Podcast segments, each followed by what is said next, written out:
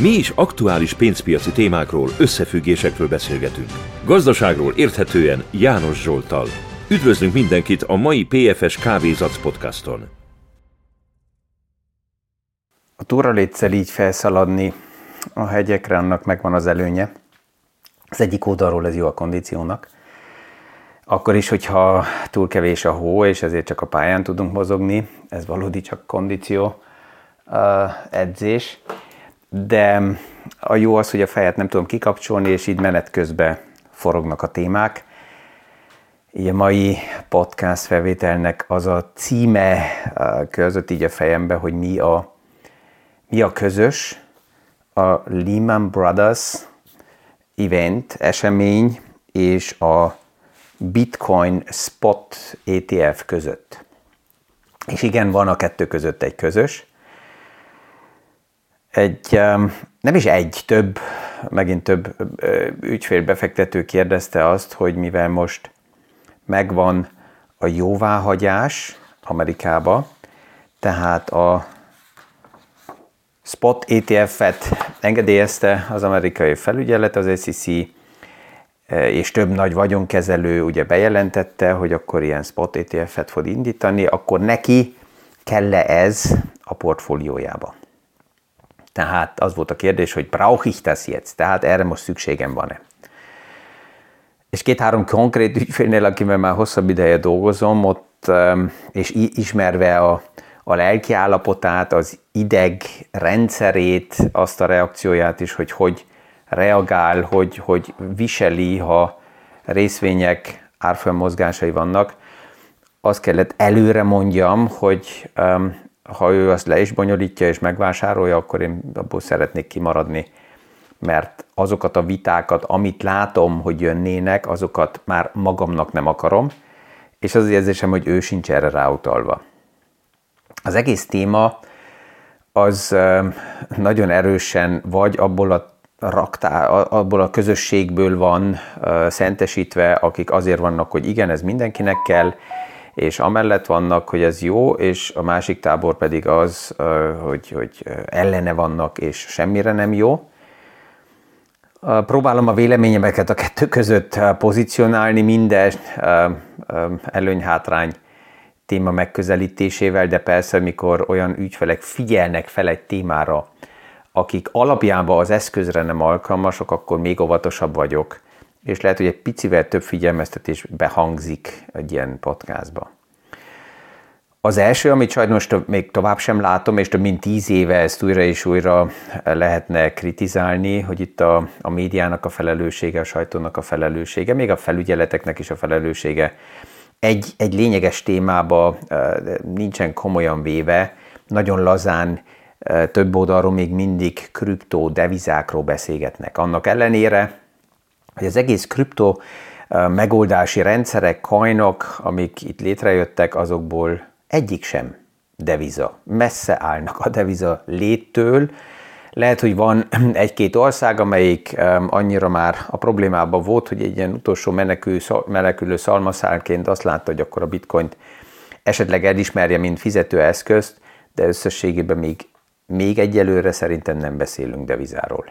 És ez azért fontos, mert már az a kifejezés, hogy deviza, ez sugárálja olyan embereknek, akik nem foglalkoznak mélyen a témával, egy kicsit ártatlaná teszi az egészet, hogy ja, hát deviza, hát akkor elismert, hát akkor, akkor legális, akkor, akkor ezt lehet, úgy, mint más devizát is nézni. És erre tisztán ki lehet mondani, hogy nem. Egyelőre még nem. Szívesebben beszélgetnék kriptó eszközökről, kriptó megoldásokról, tőlem kriptó befektetésről, vagy befektetési lehetőségről. Hogyha azt a megnevezést vesszük, hogy kriptó megoldások, akkor persze ez provokálja azt a kérdést, hogy mire egy megoldás. És pont ez a lényeg, hogy az üzleti modellek hogy is néznek ki az egész kriptotéma mögött. A technológia az, az, az nagyon érdekes, de ha megnézzük, hogy az árak mennyire ingadoznak, és maradjunk csak a bitcoinnál, az, aki nagyon hosszú távra, már a kezdeti években vásároltam volna meg a bitcoint, az persze, hogy az aktuális árfolyamnál is örvendene, mert nagyon nagy árfolyam emelkedést látna. A kérdés, hogy á, még megtartotta volna-e, mikor adná el, mikor realizálná az egészet, hogy megy, egész a, hogy, hogy megy tovább az egész sztori. kétezer-huszonegyben volt a csúcs a bitcoinnál, hatvannégy ezer dollár értékkel. Két évvel azelőtt az ára hétezer-kétszáznál volt. Egy évvel később, kétezer-huszonkettőben tizenhat ezernél, tehát itt a, a kilengéseket csak ha megnézzük, tizenkilencben hétezer-kétszáz, huszonegyben hatvannégy ezer, huszonkettőben tizenhat ezer, huszonháromban negyvenöt ezer ötszáz. Az év elején, az idén kétezer-huszonnégyben egy úgynevezett fake news felhajtotta hirtelen egyik napról másikra negyvenkilenc ezerre. Tehát nagyon nagy a kilengés, az ingadozás. És az első kérdés ugye az, hogy rá vagyok valójában, mint befektető, erre a volatilitásra á utalva, és ezt egyáltalán tudnám kezelni. Tehát tudom, hogy, hogy, hogy, hogy mit tegyek egy ilyen nagyon erősen ingadozó portf- eszközzel. Mindenki, aki meg volt győződve, hogy amikor jóvá hagyják a Bitcoin é té ef-et, akkor robbanni fog az árfolyama felfele, hát azokat a valóság most utolérte, ugye január tizedike körül volt az az event, amikor az es e cé több alapkezelőnek a spot é té ef-et jóvá hagyta, engedélyezte, és azután nem robbant az árfolyam, hanem hát a, a fantázia az már azelőtt benne volt az árfolyamokban, és az elég szépen inkább ki is került. Um, teljesen ellenkezően a részvényekhez, és ezt mindig tudatossá kell tenni, um, ellenkezően részvényekhez nincsen a bitcoinnak vagy a kriptóknak uh, reális vállalati értékük. Egy, uh, ez, ez nem egy uh, produktív tőke, egy dolgozó tőke, uh, mint egy vállalati üzleti modellben, ahol az üzlet, a, a vállalatnak is megvan egy belső értéke növekedésre, nyereség elérésére, osztalék kifizetésre felépítve, itt, itt nincs ilyesmi, nincs nyereség, nincs osztalékfizetés magába a, a bitcoinból. Az árfolyama csak azon azért növekszik, mert remélhetőleg egyre többen és többen és többen akarják megvásárolni a szűkített, nem végtelenül előállítható eszközt, És, és ennyi, tehát ha ma megveszem, akkor arra kell spekuláljak, hogy találok valakit, aki majd magasabb áron esetleg tőlem megvásárolja a bitcoint újra. És ami az, et, az a spot é té ef-en most történt, az csak egy csomagolás. És ez azért lényeges, mert a csomagolás az nem változtatja meg az alapügyet, az alaptémának a problémáit, és csak azért, mert most van egy spot é té ef, ezért a bitcoin még nem lett deviza. A, a, a nagyon erős rajongók, azok szeretnék valamikor a bitcoint digitális devizának látni, hát majd meglátjuk, ha eljön, akkor majd tudomásul vesszük ezt, de, de ennyire hitkérdésszerűen erre fogadni, és, és egy kicsit a, a, a kommunikációt abba az irányba is manipulálni, hogy ez ártatlan, és ez, ez, ez mindenkinek megfelel, ez, ez nem helyes, véleményem szerint. Annak ellenére még egyszer hangsúlyozom, hogy a technológia, ami mögötte van, a blockchainre ráépítve, az, az, az nagyon érdekes, és, és um, magyarul most nem is tudom, hogy mondják azt a kifejezést, hogy fascinierend. Az, az, tehát annyira érdekes, hogy, hogy belenézek, foglalkozom vele, amikor csak lehet. Um, mégis miért hagyták jóvá, hogyha hátrányok is vannak az egészben, és nem ennyire tiszta? Véleményem szerint azért, hogy így a vadburjánzást azt megállítsák, és ha csak visszagondolunk egy ef té iksz témára, Samuel Bankman-Fried, aki aktuálisan bíróság előtt van, és több más olyan uh, sztori, ami létrejött a háttérbe, és pont azért jöhetett úgy létre, és be tudtak csapni rengeteg embert, mert uh, nem volt szabályozva. A szabályozás az nem, nem tudja mindig megakadályozni száz százalékba azt, hogy ne jöjjenek csalások létre, és ne legyenek valami kamu üzleti modellek, de legalább megnehezítik. Egy kicsit összehasonlítanám, tudom, hogy ez is egy meredek hasonlítás a szerencsejátékkal. Az egészet ugye az államok rájöttek, hogy a szerencsejátékot nem tudják megakadályozni, azok mindig létezni fognak, tehát akkor legalább legalizálják azon keresztül, hogy államilag összeállított, szabályzott, tiszta üzleti modellek vannak. A szerencsejátékra, egy kaszinó, ha oda bemegyek, akkor tudom, hogy a matematika mindig ellenem dolgozik, és a valószínűségek ellen vannak, de legalább bízok abba, hogy az a partner, aki a kaszinónak ott a szolgáltatója, az nem csal, nem csap be, nem valami kriminális, homályos euh, milliókbe kell mozogjak, hanem akár még az emberek szépen felöltöznek és elmennek a kaszinóba már a játék feeling miatt. Tehát ezért kell a szabályzás, a kockázatok ennek ellenére azok megmaradnak, mert ami szabályozva van, az a, az, az, az eszközök, azok a, ahogy ezzel az eszközzel lehet dolgozni, de magába az, hogy, hogy milyen kockázatai vannak a kriptosztoriknak, az, az megmarad tovább is. Tehát csak egy csomagolás. A csomagolás nem változtatta meg. És merem állítani, hogy az, aki, akit érdekli a kriptovilág, aki bitcoint szeretne, annak nem kellett egy spot é té ef, az anélkül is már megvásárolta direktbe. A spot é té efen keresztül, sőt, még indirekt vásárolja valaki ezt meg, és bekerül egy olyan kibocsájtónak a mérlegébe, um, amiben, akiben még pluszba meg kell bízzon. Oké, okay, a, a spot é té ef az szükséges bizonyos intézményi befektetőknek, mert másképp ők nem tudnák ezt megvásárolni, és ebből a szempontból, és ez az, amit a rajongók látnak, lehet, hogy új tőke áramlik be. A kérdés az, hogy milyen gyorsasággal, milyen tempóval, hivatalos tőzsdéken veszik-e meg, vagy nem, és ez a beáramlás hajthat oda, vagy vezethet oda, hogy az árfolyamok mennek felfele. Ezt ma a normális tőzsdén is látjuk, hogyha nagyobb a kereslet bizonyos szektorokra, vagy bizonyos iparágakra, vagy részvényekre, akkor pluszba emelkedik az árfolyam, de alapjában az árfolyam, annak megvan egy alsó értéke, ami a belső értéke a vállalatnak, plusz a nyereségek, amit az a business modell kitermel, azokat árazza be az árfolyam általában előre, és ehhez még hozzá tud jönni egy spekulatív tőkeáramlás. A bitcoinnál megmarad a spekulatív tőkeáramlás csak. És a gondolat, vagy a bevezető cím szó, hogy, hogy azzal vezettem be, hogy mi a közös, a Lehman Brothers összeomlása, vagy a Lehman Brothers event és a, a Bitcoin Spot é té ef között, hát a csomagolás, mert ugye a, a Lehmannál is annak idején ő milyen ment csődbe, hát azért, mert olyan tőke lett befektetve nagyon kockázatos eszközökbe, amit nem szabadott volna befektetni. Nem, hogy nem kockázatosokba, hanem egyáltalán nem szabadott volna befektetni, és ez, ez úgy tudott létrejönni, ezek a certifikátok, hogy ott is katasztrofális bonitású hitelez, hitelezőket, tehát azt lehet mondani, hogy junk bond, katasztrofális hitel minőségű szerződéseket kötöttek össze ilyen csokrokba,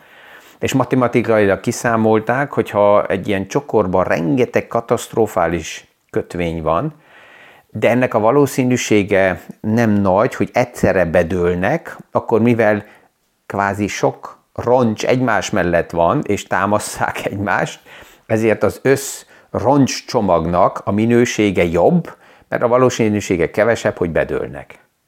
És, és ezt a sztorit eladták intézményi szinten egymásnak agyra, bekerült ez bankokba, biztosítókba, portfóliókba, és az összeomlások általában mindig akkor történnek meg, hogyha olyan tőke, ami alapjában likvid kellene legyen, tehát nem szabadna befektetve legyen, befektetődik. Ezt miért csinálják meg? Hát azért, mert ezt lehet látni privát befektetőknél is, hogy türelmetlenek, és nem bírják azt nézni, hogy a fél éves, éves cash tartalék, az nem szabad befektetni, hanem az ott kell legyen, és akár heverjen tőlem kamat nélkül, maximum két-három százalékos kamattal, de biztos és likvid legyen. Mikor megjelennek a piacba olyan eszközök, ami ú, teljesen tuti, de mégis sokkal több kamatot fizet, akkor nagyon hamar kezdik ezt ugye a befektetőknek eladni, és ez nem csak privát ügyfeleknek, hanem intézményeknek is nagyon jól megy, hogy hát ne engedd, hogy a pénzed ott havarjon már, heverjen a számlán, évekig, és az infláció tönkreteszi, és nem kapsz kamatot, hanem akkor tedd ide be, mert ez egy tuti termék, és még kamatot is kapsz, és ha szükséges, akkor hozzáférsz. Addig, amíg megvan egy működő piac. De hogyha bármilyen esemény miatt a piac megáll, hát akkor nem fér hozzá az ember. Tehát ez, ez nekem az összehasonlítás, és ebben megvan a veszélye a spot é té ef-nek, hogy hasonlóvá válhasson. Miért? Hát azért, mert a pénzügyi világ, az persze, hogy örvend, ő, pénzügyi intézmények mindent kézbe vesznek és eladnak, ha azon jutalékot lehet keresni, jutalékot be lehet építeni, költségeket be lehet építeni, és az é té ef, mint kifejezés, az már szalonképes, tehát az, az megjelenik fiataloknak a kezdő portfólió felépítésébe, ügyfeleknél, a befektetési alapoknak egy likvidebb verzió, verziójaként bemutatva, tehát ha már, ha már é té ef van erre létrehozva, hát az csak jó lehet. Tehát a valódi veszélyét és a hátterét a Bitcoinnak el, eltorzítja. Megvan erre a lehetőség, és ebből tud kialakulni egy olyan, egy olyan piaci hype, ami igenis oda tud vezetni, hogy nagyon sokan ráfizetnek, és ilyen hype-ok állandóan kialakultak. Ha megnézzük, akkor a, a tulipán hagyma hype ezerhatszáz körül, aztán az amerikai vasút részvényeknek ezernyolcszázkilencvenben a nagy lufia, a dotcom lufi kilencvenes évek vége, kétezer eleje, aztán kétezer-tizenötben a FANG részvények, Amazon, a Facebook, Amazon, Netflix, Google, ennek a hype-ja, aztán jöttek a cannabis részvény hype, aztán kétezer-húszban ugye a Bitcoin hype, csak elég volt a vállalatoknak azt bejelenteni, hogy van valami blockchain fantáziájuk, és már szárnyaltak a témák. A FANG részvények most átváltottak a Magnificent Sevenre, amiből, hát a múlt héten beszélgettünk, hogy abból most már lett ilyen Magnificent Six, de hogyha nagyon őszinték vagyunk, akkor már az idén csak egy Magnificent Four, tehát négyről beszélgethetünk, Nvidia, Meta, Amazon, Microsoft, ők viszik, és aki az idén, legalábbis kétezer-huszonnégy még fiatal, de mégis le van maradva, az egy Apple, Tesla, Google. Tehát ott már nagy Magnificentről nem beszélgethetünk. És jönnek a háttérből megint újak és újak, és ez lesz a kérdés, hogy az hova vezet. Tehát összefoglalva annak az ügyfélnek a kérdés, hogy akkor erre most szükségem van-e, azt kell mondjam, hogy keep cool. Egészen távolról nézzük meg, hogy lehet, és nézzük meg, hogy egyáltalán, ha igen, akkor milyen arányba a portfólióba. A kockázatokat szem előtt tartani, és ha már valaki azon gondolkozik, hogy szeretne vagyont felépíteni, és ezt megfelelően a vagyont um, stabilizálni, hát akkor azt mondom, hogy inkább üljünk le egy teára, üljünk le egy kávéra, beszélgessünk nyugodtan el, nézzük meg konzolidáltan, hogy hogy is néz ki a portfólió, és abból majd tudunk dönteni.